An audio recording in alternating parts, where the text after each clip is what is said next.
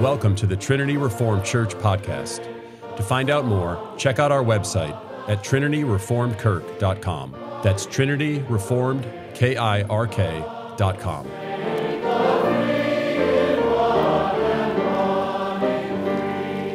The Bible is a bloody book.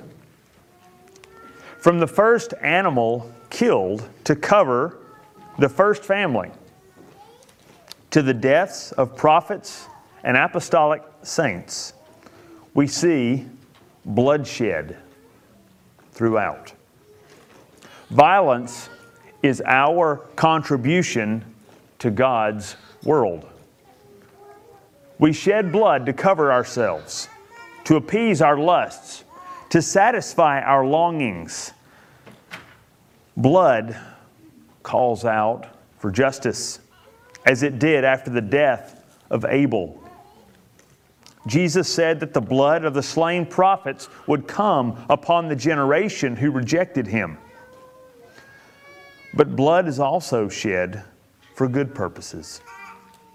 Every child born, even the incarnate Son of God,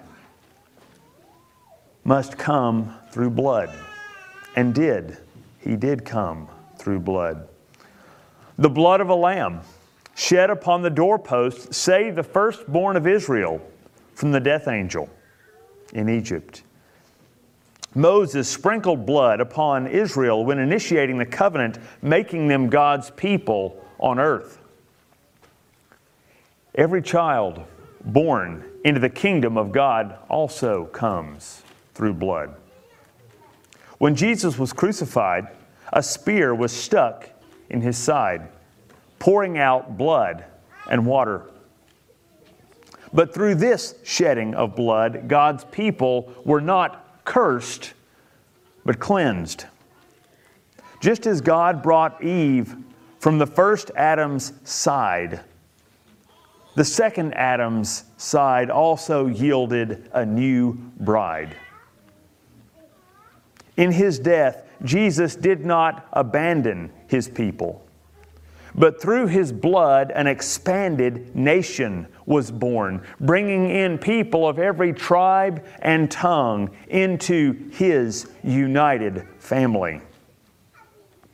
At the hour of his death, darkness filled the land.